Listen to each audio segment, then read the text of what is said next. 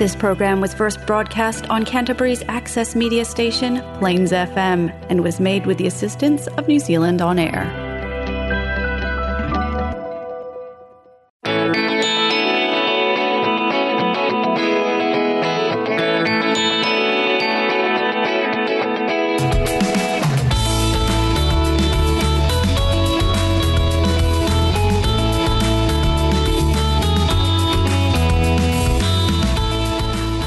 Welcome to the Alcoholics Anonymous radio show here on Plains FM 96.9.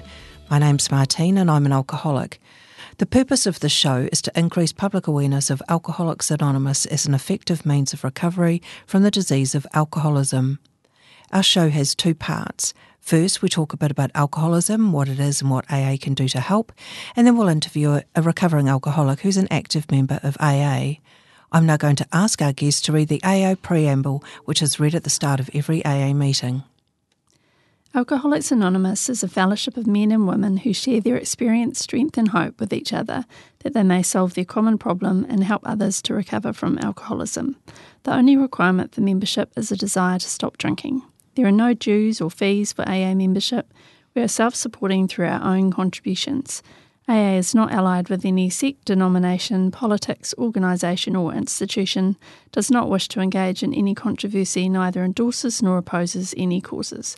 Our primary purpose is to stay sober and help other alcoholics to achieve sobriety. So, what is alcoholism? Alcoholism is a disease, not a disgrace. There's no shame in having an illness or a disease. An unusual feature of this disease is that it will do whatever it can to convince you that you do not have it. However, once it has a hold of you, the progression of symptoms is like the classic disease model, and the victim is as helpless as a sufferer of cancer. If you're an alcoholic, you're at the beginning of a long road that usually ends in one of three places prisons, institutions, or death. If you think this sounds dramatic, we can assure you that our collective experience has shown this to be true. The challenge is to convince the alcoholic to admit that they need help and become willing to seek it. Denial is a major symptom of alcoholism, and the alcoholic is often the last one to recognise it and admit that they have it.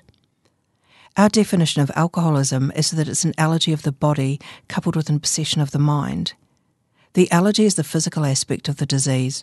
After having the first drink, the phenomenon of craving develops and we lose control over when we will stop drinking.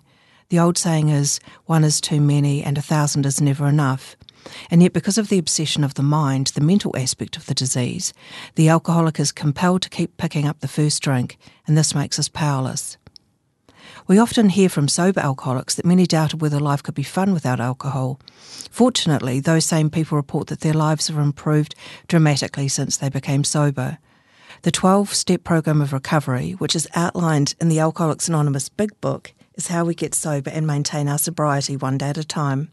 This program has a proven track record of helping otherwise hopeless alcoholics to achieve long term sobriety and recovery. It has taught us how to enjoy life sober. Okay, for anyone who has just joined us, you're listening to the Alcoholics Anonymous radio show here on Plains FM 96.9, and we're just about to interview a member of AA who's going to share their experience with alcoholism. So I wonder um, if, if I could get you to introduce yourself and tell us your name and your age and how long you've been sober for.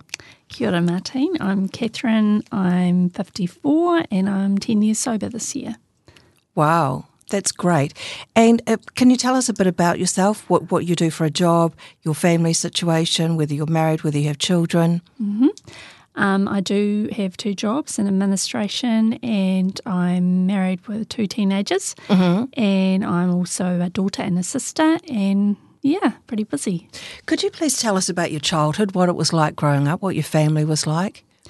Uh, I grew up in quite a big family, um, really kind uh, had a, a, a, religious kind of a, a background, um, which I was comfortable with. It wasn't extreme; it was just organised religion. Mm-hmm. Um, yeah, things were pretty good on the whole. There were some things that went on that weren't great, but um, I never felt quite right. I never felt um, like everyone else. I felt mm-hmm. like an outsider, and I feel like now I know that that was who I am. That's addiction in me from the beginning. Mm-hmm. Uh, just took a really long time to work that out. So, could you tell us about your first drink, what it was like, how it made you feel? Um, I used to have wee sips of things uh, around the place, and I think now that I that was way too much of an interest for someone so young, maybe Right. that's like eight or whatever. But it wasn't like I didn't have more than a sip here and there. I'd just always have a sip of somebody's drink around Yeah. the house. There was a bit of alcohol around, but not that much. Um, Mum and Dad would have always have something at night, a wine or a whiskey or something like that. And yes, I do remember thinking someone said to me in later years about, oh God, whiskey. And I, I remember thinking, no, I, I liked that. Um, when I was 13, my brother thought it was a good idea to get me completely drunk, like really like blackout, um, very, very unwell. And I was only 13, and sure, I was with him and his friends, but he thought he was teaching me a lesson. And Right. no, he wasn't, because I thought, oh, a few days later, oh, that'd be quite fun to do that again. So Right. again, that's not quite right, is it? But anyway, that was my first big one. Um, I didn't really drink often for uh, a couple more years after that, but I was looking for it and waiting for it, and I wanted to black out again. I thought that would be fun. Right. and so, at what stage did you kind of think, I've got to the point where this is a problem? Um, I first started thinking about it really being a problem a long time before I came into AA. Probably, um, yeah, about 20 years ago. And uh, I just knew that it was really hard to stop drinking. Right. Like, yeah, so that that's, but I just didn't want to admit that I had a problem. But yeah, that's really, to be honest, when I first started thinking about it. Yeah. And I then uh, sought sought help for it. Went to AA for a couple of meetings and didn't stay. Right. Uh, and then it took another seven years, something like that, before I actually stopped drinking. so, what was your life like when you were fully in addiction? Um, it was pretty awful. Yeah. The worst part of it was that I was really depressed. So I just didn't want to be here. Yeah. I just didn't. Every night I'd think, if I just don't wake up, that would be really good. And it was. There's nowhere to live. Yeah. Um, yeah. So, and drinking didn't actually help with any of that. It did, but then it didn't. Yeah. Um, the only thing that saved me from killing myself was that I just felt like I couldn't leave my kids in that way. Yeah. But yeah, it was it wasn't fun at all. And there were times way back in the early drinking days where it was fine. It was fine. Yeah. But it just uh, it just took over my life, and I couldn't live without it, and I hated living with it. And Yeah. yeah, it wasn't good. Yeah. I'm sure there are just so many people who can relate to exactly what you've said around how, how they find it. So, what what happened that made you? So, you went to AA and then you, you left and or decided it wasn't for you and what, what went back. What what changed your mind? Um, well, I tried all these different things to stop and stay stopped, and nothing worked. Nothing. Right. I tried everything. I tried, you know, limiting drinks, and I tried um, a lot of therapy. Yeah. But I didn't talk to them about not drinking. Yeah. So, you know, Yeah. couldn't really help me if I wasn't honest about that. I, um, yeah, I just tried lots of different things. And I was so miserable. And I thought, oh, this is the only thing I can see that's left. And I, as I say, I went to a couple of meetings, but I just sat there and listened to all the differences and didn't was I just wasn't ready to accept that I was actually an alcoholic. I didn't understand what an alcoholic was and how varied it is. And AA, there's so many different kinds of people. Um, I I had this idea that it was just someone that was really had nothing and was on a park bench and Yeah. had nothing, and I had so much to to lose. Yeah. Um, but I had so much. So I thought, oh, yeah, I'm okay. But I wasn't. Um, yeah, so that was it. It was like, okay, I'm going to have to go. And I just, I was like, damn it, I just don't want to go. And I went to a meeting and it was close to my, where I worked and snuck in there because I just felt so much shame. yeah. Yeah. I don't now, but I did then. Yeah. And then um, promptly saw someone that I knew, which had been my biggest fear again, which is Yeah. ridiculous. Yeah. But at the time, that's, yeah, I get it now. When other people talk about that, I'm like, yeah, I remember that. Um, but that was the best thing because she took me under her wing and Yeah. really helped me. And yeah, I still didn't completely give up. It took me a few more months to really surrender. And, and then I, yeah, I haven't drunk since, thank goodness. So, what did you think of the people when you went into the meeting? Were they friendly? What? what They were. Yeah. They were amazing. And I didn't really have any expectation I just didn't know. I just thought, oh, I just have to go. And I, I, you know, I was very negative, very depressed, very, everything was bleak. So, Yeah. yeah. Um, but they were so lovely, particularly the women. And I know how it kind of works now, but I didn't know then. And so Yeah. they were, yeah, I was the new person. And so um, they had a, gave me a, um, a meetings list with all their numbers on. And uh, but as I say, I I did the when I walked in, there was someone I knew, and so there was that too, and so I had that connection with her, and she Yeah. actually sponsored me for a wee while. But Right. um, yeah, everyone was so lovely, and I also, although I was quite confused, so I really didn't take a lot of stuff in. Um, there were things I saw on the wall, and I was, oh yeah, radio, and and I was very self centered, and it was all about me as well. So I was very like I quite liked that everyone was making a fuss of me, you know. But of course, that doesn't continue forever. You know, Yeah. you're not the new person forever. So I had to get used to that as well. But yeah, no, it was, it was a really good experience. I definitely wanted to go back. I couldn't wait to go back, actually. Yeah, I was like, yeah. oh, when am, when's the next meeting? yeah. Cool. So, how have you managed 10 years? Can you talk us through the toolkit of everything? Yeah, there's a toolkit. Yeah. Can't do it on my own. Um, that's what I loved about going to AA was that I kept hearing that message, you don't have to do this on your own. And I was like, oh, what a relief. Because I just was trying to do it on my own. I was dishonest. I didn't talk to anybody else about my drinking. Yeah. Um, there was a lot of secret drinking going on. Um, there were so many secrets, and that's so hard to maintain that. And I had Yeah. young children, um, and I was just masking all the time, just pretending to be something I wasn't, um, and desperate for a drink all the time um, to cope. Yeah, so my toolkit then and now is pretty much the same, uh, only because I learned from others what to do yeah. um, I got a sponsor really quickly, and that's just because I thought that's what you had to do. Um, Yeah. And the poor thing, um, she um, she was a person who I knew already, and it really didn't work very well because we worked at the same place, and it was too close and too complex, and um, she was great, no fault on her side. So yeah, so I once I got another sponsor that settled me a bit more. Um, for me, um, it's a spiritual program, and so I had had this background of organised religion, which had been positive. So I, I'd left that. I just thought it was silly, um, but yeah, yeah, everyone fine works for my parents. That's fine.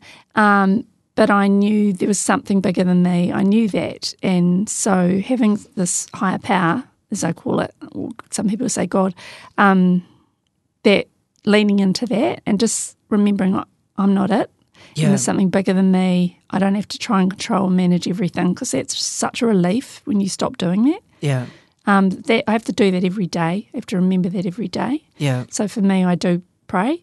Um, I have no idea what I'm praying to. I, I have a higher power that I don't know what it is, and that's fine, which Yeah. probably sounds odd. But uh, it took a while to work that out, definitely. Um, but from the beginning, I would just to what I didn't understand. And these are all things that I got from other people. I didn't come up with any of this on my own.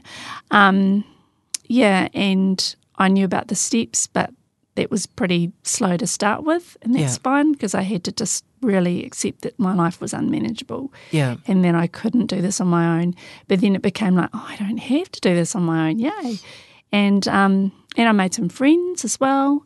And for me, meetings were like I just went to so many meetings, Yeah. um, which was challenging. So I had young kids, I had work, I had um, family. But I mean, uh, once my husband knew that I was getting this help and saw the changes, he was all for me going to meetings. So that was really helped.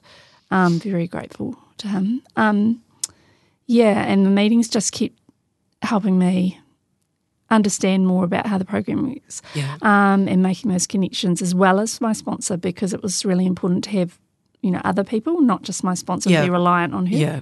Um, and uh, I'm sure there are other things, but that's what I'm what's coming to mind at the moment. So, how how would you describe the Catherine who's here today compared to the drinking and addiction Catherine? What's changed in your life? I'm so different. Um, happiness, most of all, and contentment. Not happy, happy all the time, but um, they talk about serenity. We talk about serenity, and it's there, yeah. not all the time. Peacefulness, acceptance. Um, and I'm smiling because, um, yeah, acceptance can be an issue um, of a whole range of things. But yeah, just generally contented. I love that. Um, you know, so most days I can wake up and go, thanks, thanks for this day. And at the end of the night, oh, thanks. And just be settled. Um, Yeah. Things come up because they do. Life on life's terms for everyone. There's always stuff. I've dealt with some really hard things in recovery. I dealt with hard things before recovery, but I don't have to drink to, to cope with them. Yeah. And um, it just, it's such a relief. So, you know, um, yeah, I'm just very different and I'm, I'm growing. It's still, yeah, it's going to be till the day I go Yeah. leave the earth, I think. Um, and I'm quite happy with that. Yeah, I'm not, yeah, standing still. There's Yeah. a lot more to do with recovery and with life. And what about your relationships with people, like with your family and friends and, Hmm. and, and even your children? What are they like now? Much better. Um, I'm much more even, even tempered to be with and honest. Um, I'm very open about my emotions. So I have to also remember not everybody's at the same place as me. So, yeah. Um, yeah, I, I like, I know they're better. They tell me they're better. Yeah. Um, and as part of the program, I've made amends to everyone that I needed to in my life um, for the past things. And then now, when things come up, if I stuff something up because I do, um, I can, I've got this tool where I can actually take responsibility for that and apologise or whatever it takes to sort of try and help move forward from that. Um, so that really helps with relationships, definitely. Do you think that's an important part of recovery is to clear up or make amends for the damage that you've done previously? I do. I Right. do. It changed my recovery. It changed my life when I was able to um, deal with that because it's so heavy to carry all of that stuff. Yeah. So heavy. And I didn't think I'd do it. I did not. I was, that is, I was like, that, I'm not doing that. I'll do everything, but I won't do that. yeah. I just, I was so, I was, I can remember I was adamant. My sponsor laughed.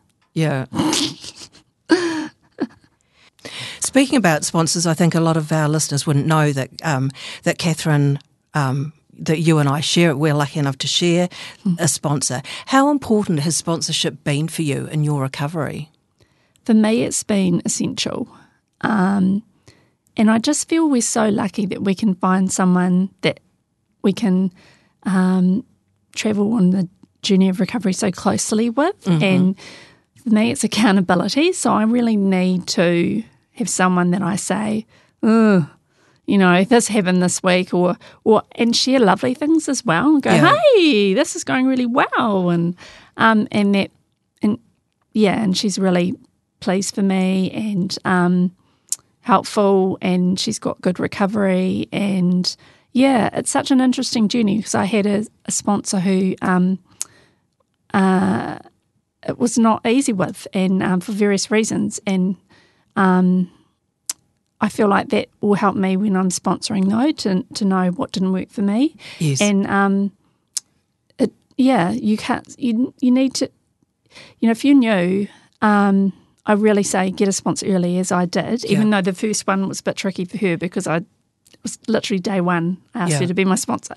Um, you don't have to get one done on day one, but it's good to get that support uh, and know that there are different times of life where sometimes you don't have the same sponsor. Something could happen. You might change countries or something like that. Or there's different times of life where you need different things in your recovery. And um, it's okay to have different sponsors at different times. And if you do have one that's is not quite working, depending on where you are in your recovery, usually you can work that out and find somebody else. Um, yeah, but yes, I'm really pleased we've got the same sponsor. We're very lucky. We are.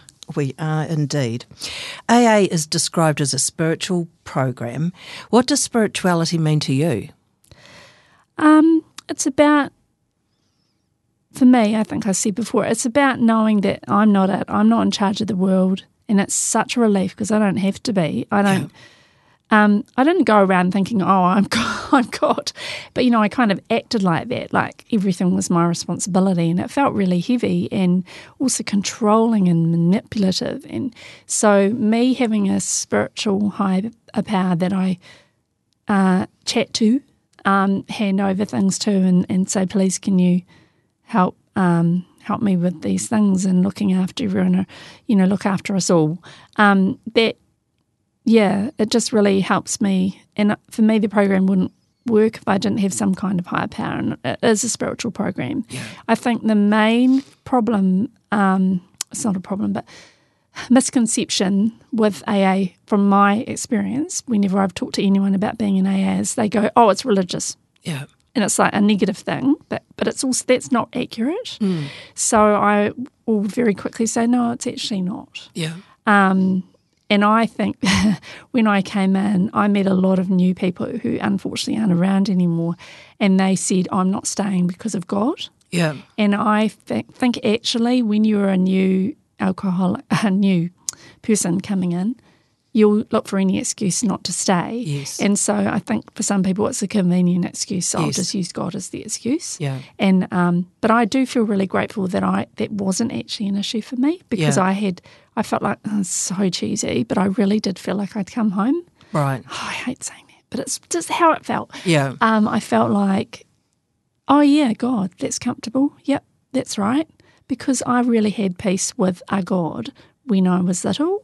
I can remember sitting with Dad at church, and I loved it Yeah. because it felt peaceful, and that's what I wanted. But I wanted to find some peace, and then I could be um, of use to other people, service. You know. So, Catherine, how important do you think service is in terms of people's recovery? I think it's actually essential. Um, that's how it works. I don't think AA would be still standing if there wasn't, you know, we've got to do service and we, I want to. Yeah. Um, even just chatting today, that's a kind of service. When I first came in, I thought service was much more like it had to be very structured and you had to be kind of up the head of the table or whatever. There is no head of the table, but I, I didn't understand it. And even just at different times in your life, you've got capacity to share and do service more than other times. So, again, I had little children when I came in. It was just really hard. And that, I think one of the first things I did was just take care of um, helping make cup of tea and Yeah. bickies and stuff. That's all I could do, really. But then someone even said about sharing at a meeting is, the service. Yeah. Um, and now I do um, a bit more. I'm involved in a variety of things, and it's great, and it's so good for me as well, selfishly.